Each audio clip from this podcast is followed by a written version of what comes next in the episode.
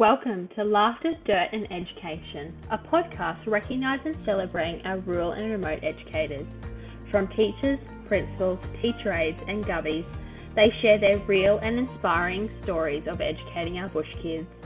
Come along each week for the often crazy and inspiring stories of education and see why these amazing educators do what they do. Hello everyone and welcome to Laughter, Dirt and Education, the podcast highlighting the brilliant educators in our rural areas. My name is Lauren and today I will be hosting a much anticipated episode interviewing the beautiful Amy, who has been in our ears week in and week out. Amy, thank you so much for joining the podcast, How the Tables Have Turned. Oh my gosh, Lauren, thank you. That was a beautiful intro. But yes, it's a little bit nerve-wracking sitting on the other side, knowing that I'm the one being interviewed. Yes. And it's really great because I think we're all just dying to know so much more about you. So to start off, what is your story? Okay, I know that you've completed your teaching and you've started in the classroom, but what brought you out here? Let us all know everything. Okay, well, I guess I always wanted to be a teacher. So probably from about year one, I just had this dream to be a teacher. I had amazing teachers growing up, and it was really funny because my preschool teacher, who I had 20 odd years ago, also ended up being my mentor during uni, and then I worked with her once I started teaching. So it's funny how these things like come around. But yeah, basically always knew I wanted to be a teacher. So I guess that probably really helped me focus during high school, because I wouldn't say high school was like the best time for me. I didn't love it. I wasn't an out there person by any means. And then I was really lucky to get the opportunity in high school through USQ, which is one of the unis in southeast Queensland, to do a Head Start program. So come year 11, semester 2, I started uni. So basically, you could do one subject per semester, which meant you dropped a subject in high school and got a spare to be able to study. So I did that for 3 semesters, and that pretty much guaranteed, if you passed all those courses, guaranteed you entry into uni. But I also did my OP score. Anyway, I can't say uni was my favourite time by any means. There were definitely times where I wanted to quit, and I look back now and I think my mental health probably wasn't all together. I know my anxiety played a huge part in it, but the only thing that probably got me through uni was definitely my pracs. So I did all of my pracs in country areas, which I just loved. Like, that was always my thing. But I guess even going back a few years, when I was in year 10, I did my year 10 work experience for a week, and obviously back then we could really choose anywhere we wanted to go, and I chose to go to Charleville Distance Education. So I grew up in Dolby, so Charleville 6 hours away, and I am very lucky to have amazing parents who took me out there. My mum and my little brother came out for the week, and I basically got to sit in a classroom with all these kids hundreds of kilometres away. And I know so many people like say their work experience was bad, but I just loved it. It probably really gave me that boost just to get through high school. And it's really funny because at the time, like, I was calling it school of the air at the time, and I guess that's just something I knew it as, because growing up I knew people who had gone through school of the air and distance ed, depends what state I guess you're in. And I had a friend turn to me and said, "Oh, do you want to be a pilot?" And I was like, "What do you mean?" She goes, "Oh, but you did school of the air for your work experience." And that's when I probably went, "Oh my gosh, like, so many people don't know about it." Yeah. So I thought that was quite funny. Like, that was over 10 years ago now, and I still get a good laugh out of that. She thought I was going to become a pilot, and that definitely was not the case at all. No. So that probably really intrigued me, like the distance ed side. But I didn't, when I was at uni, I kind of, I wouldn't say they didn't want me to do my pracs in distance ed, but I guess it probably wasn't encouraged as much. And I do understand it in relation to like behaviour management and stuff, but I really wish I had had that opportunity, because I think it's such a unique experience and you get to learn so much more about the curriculum and stuff like that. So that probably, yeah, I wish I had, but I had some really great pracs. They definitely weren't all easy. And I stayed in my hometown for a few, and then I headed west for a few as well. And that definitely threw me out of my comfort zone completely. Like, I went to towns where I didn't really know anyone, and I was still obviously learning to be a teacher. I think you never stop learning, but that really threw me out of my comfort zone. I look back now and I'm really glad I did it, but I surprised myself that I did do it when I look back and think, oh my gosh, you weren't an out there, you're very shy. And I think, yeah, that kind of is where it went. Wow, that's lovely. Yeah. And so what brought you out as a Govey? To go back a few years, it's really funny. So in my first year of uni, I decided I wasn't sure if I wanted a break from uni, but I just was really struggling, like I said before. And I applied for a few governess jobs back in my first year. And I came across a family up in central Queensland, and they had just started out in distance education. So I came up for a 2-week stint just to see if I liked it.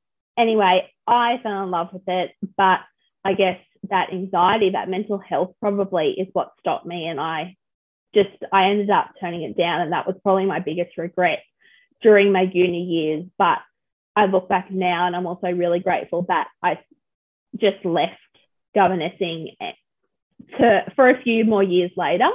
So I started teaching and did 4 years in mainstream, well, 3.5, because I did spend some time last year in the Northern Territory governessing. And then this year I decided, after a breakup last year, that it was my time to focus on myself. And I thought, no, let's governess again. I was kind of just getting sick of the mainstream system. Anxiety, once again, like, played a huge role in that. And I look back now and I'm so grateful that I had people around me who supported me, and my mental health now is fantastic. But I looked at a few jobs. I knew, after being in the Northern Territory last year governessing, I knew it was too far away for me personally. And yeah, so I knew my maximum was going to be 9 hours from home. I had to be able to drive home in a day. That was my main thing. And I guess because of COVID, I wanted to stay in Queensland.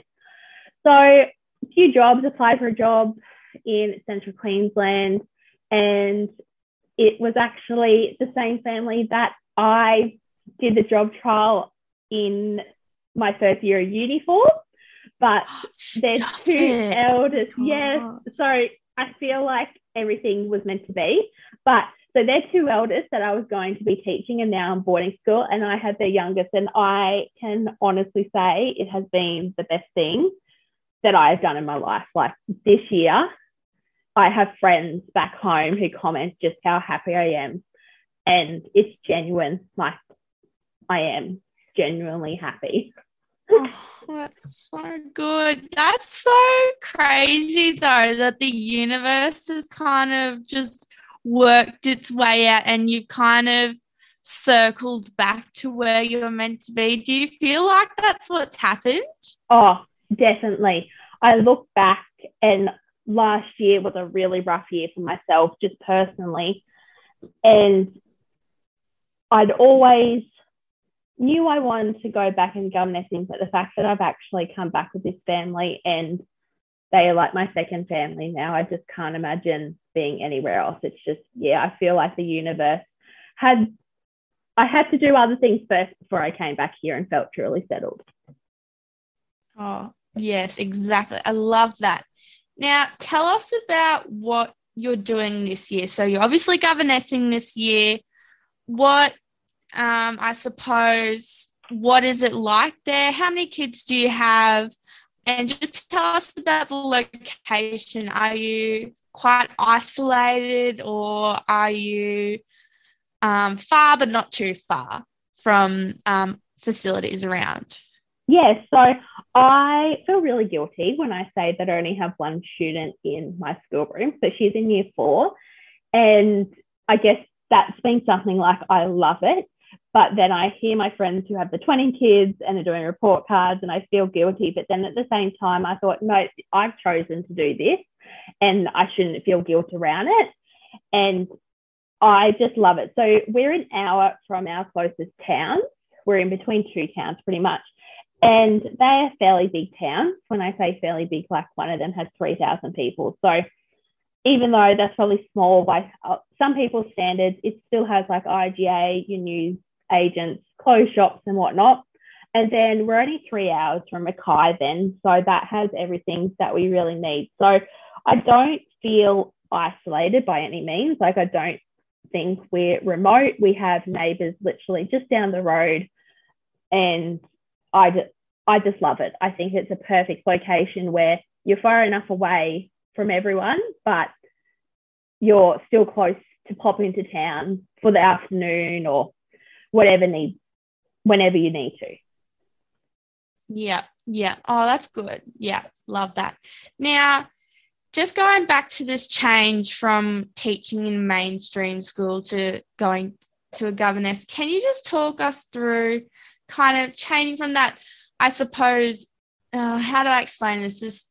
You're the star of the show as a teacher, and now as a governess, you're kind of, you're in a team kind of thing, working towards, the students' education. Can you kind of talk us through that transition from teacher to, I would say, more of a team assistive kind of role we would describe a governess? Yeah. If that makes sense. Yeah, definitely. I guess it is a strange feeling. I probably want to take on more responsibility than what my job description is, only because I'm used to being that teacher for so long. Like, I'm over everything, whereas I do have to let go sometimes and go, okay, well, they do have a teacher there, which is really nice. I think for me personally, I just have the best of it. I get to teach. I get to have fun. I get to be that fun teacher that I think growing up I always wanted to be. But then when you're in the mainstream, and I'm sure a lot of teachers can relate, you have the behaviour management, where I don't have that now. Of course, yes, I have to manage behaviour, but like, it's not bad. And that data collection, like, I think all teachers will be able to understand when I say data collection takes up so much time. Yes, of course, I'm doing assessment with my student and I have to send it to the teacher, but the amount of time, like all the boring marking and stuff, I don't have to do. And I just think it allows me to relax and just have fun. And I've probably become a better teacher. There's probably things now that I look at and go, you know what, when I do go back in the schoolroom, classroom, I will do things differently. And I think my student being one-on-one, like, she has taught me just as much as what I taught her. Yeah. Oh, that's beautiful. Can you go into detail maybe about what she has taught you? Because I think we always go on about, us bringing new perspectives to children's lives, but what has she brought to you? I can honestly say she is the most funniest, quick-witted student I've ever had, and I think she just doesn't take life too seriously. And I guess being a farm kid too, I grew up in a country area, so that's not new to me by any means, and I lived on a farm for a few years with my ex-partner, but just the things that she knows about the animals and stuff like that, that's probably quite new to me, because I've always worked in like the cropping side of the industry. And but she's just given me a new perspective. Like, we have so much more fun where I can let my hair down. We get our work done, but she's also taught me that it's okay to have fun and not take life too seriously. Oh, that's really sweet. Now, you've sort of answered this, but just putting your teacher hat back on, do you think Gavin has brought a new perspective to you as a teacher? Oh, my gosh. Yes. I was a very burnt-out teacher, a very stressed teacher. Yeah. And that comes down to mental health, and I guess I've spoken about that on the podcast so many times, because mental health, oh, my gosh, I am a huge advocate for it because I know what it's like to live with anxiety. But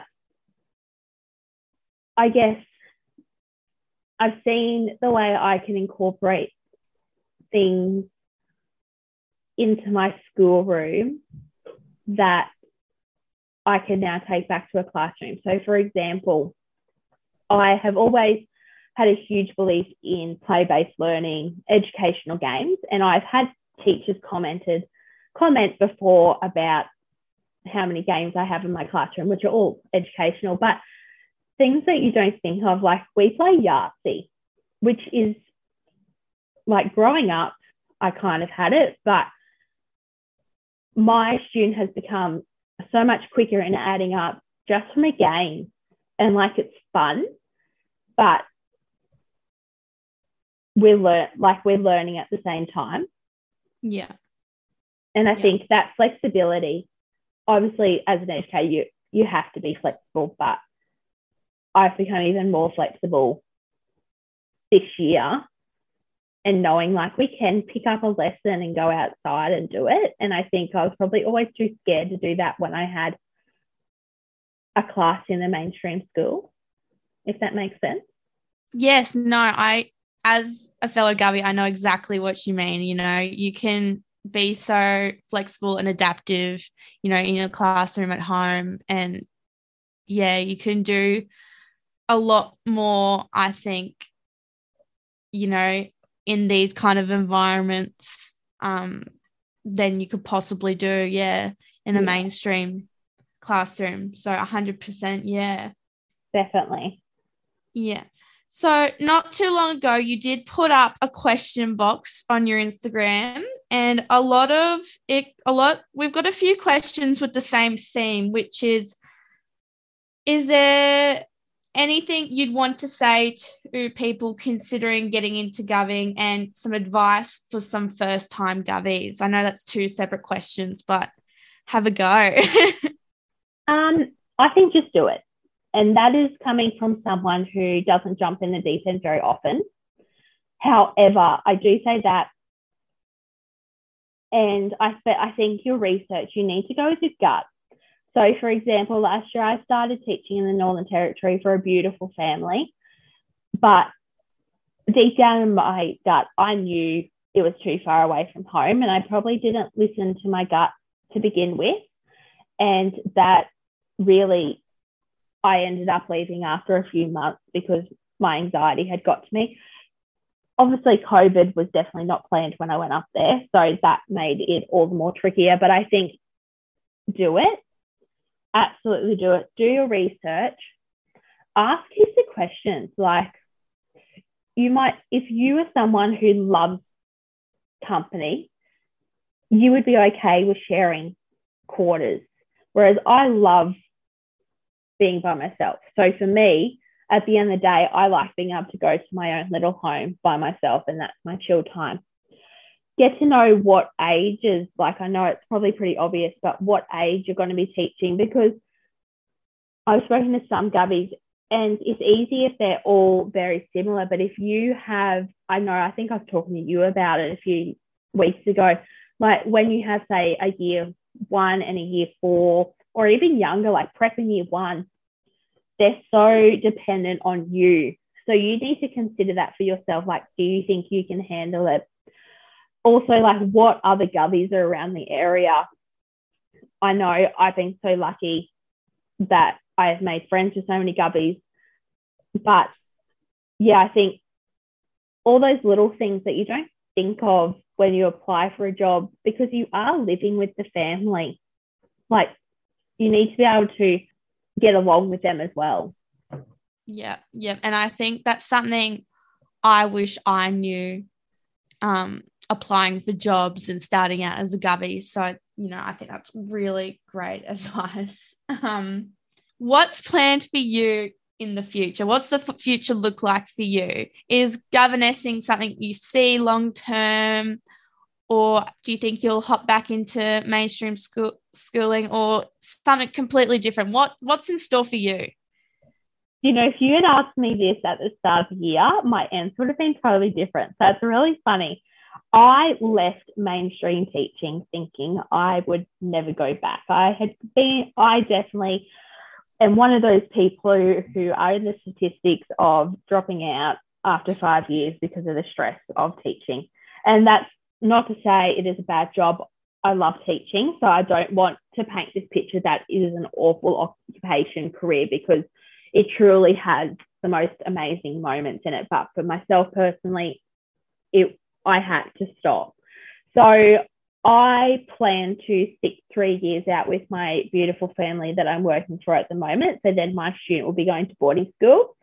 And not that I'll be old by the end of that, but I really think I would love to go into distance ed teaching by the end of it. I think I've been in such a great position now that I know what it's like on the other side of the computer. And I hope if I do go into that distance ed teaching that I can support those Gubbies, not only from a teacher perspective, but I've had that Gubby experience too. So I know what it feels like to be in their shoes.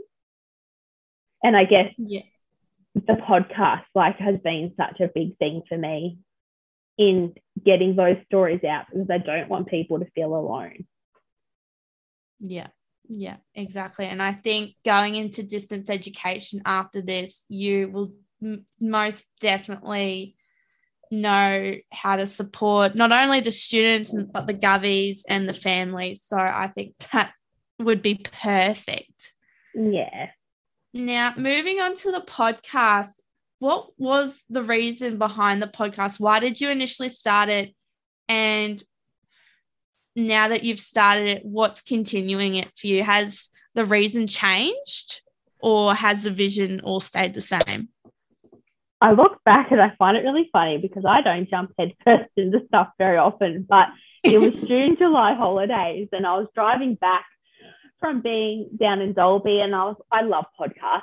I listen to them all the time on my drive, but I kind of just thought, you know what, I haven't really heard any podcasts for rural and remote educators. Like, I listen to the Gracie Herd podcast and Motherland Australia podcast, which are based on rural and remote people, and I love it. But I thought, you know what, teachers and Gubbies and school admin and whatnot, they don't have their stories out there. So I guess I kind of just went one day, I'm going to do it. I had no idea what I was doing. I literally YouTubed it all, and here we are. But I really hope I can continue it. I really want to build up our community more.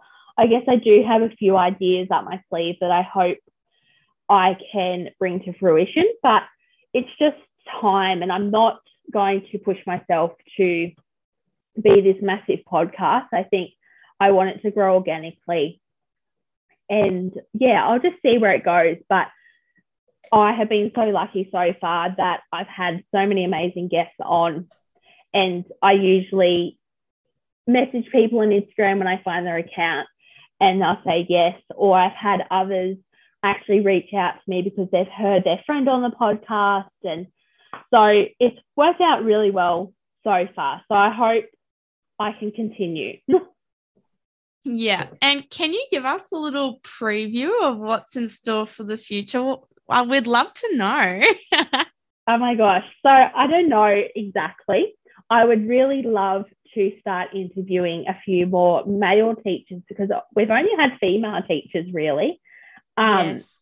And I guess this is probably a quick little shout out if you do know a male rural or remote teacher or Gubby, please send them my way, because I really want to interview it from a male perspective. I think it's such a female dominated industry that we don't get to see the amazing male teachers who are doing amazing things out there.